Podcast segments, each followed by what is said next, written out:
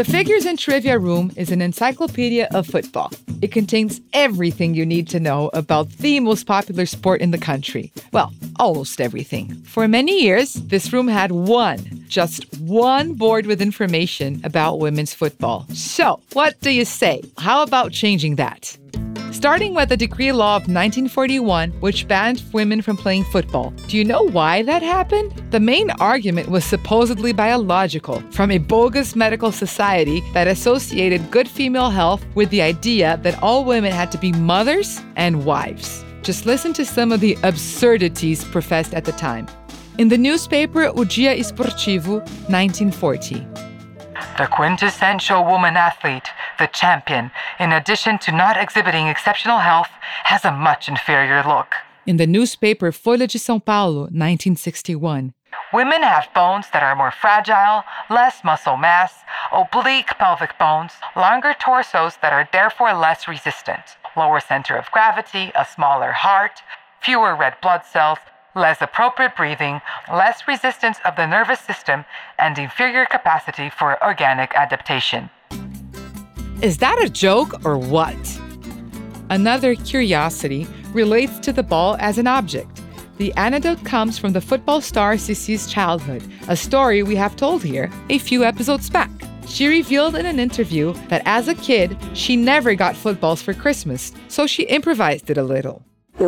I've used my doll heads as a football, and they thought I was crazy. You will find a showcase in this room with a series of objects that were used as a ball by Brazilian women. The doll's head is just one of these objects. One more piece of trivia is that the person responsible for the research that determined which sports would or would not be played by Brazilian women was an army general, who you can imagine was not exactly an expert on the subject. At the time, some sports were allowed, but all with lower thresholds than that of men's sports. In launches, for example, women could only practice with lighter weights than men. Beach or field football, indoor soccer, or even rugby, boxing matches, and water polo? No way, girls! In 1983, women's football was finally regulated, and we thought everything was going to be okay.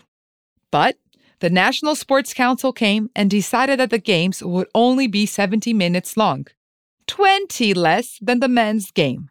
The balls had to be smaller and lighter, and even the cleats on the boots had to be different. To make matters worse, it was forbidden for women to exchange shirts at the end of the game. I mean, come on, right? Anyhow, shall we go on to numbers? Listen closely. According to FIFA, more than 1 billion people worldwide watched the 2019 Women's World Cup on TV.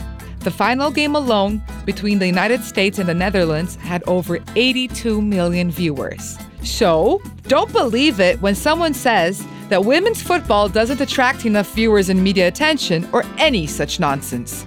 A woman's body is well built for football to play, to watch, to comment on the games any woman can be whatever she wants to be.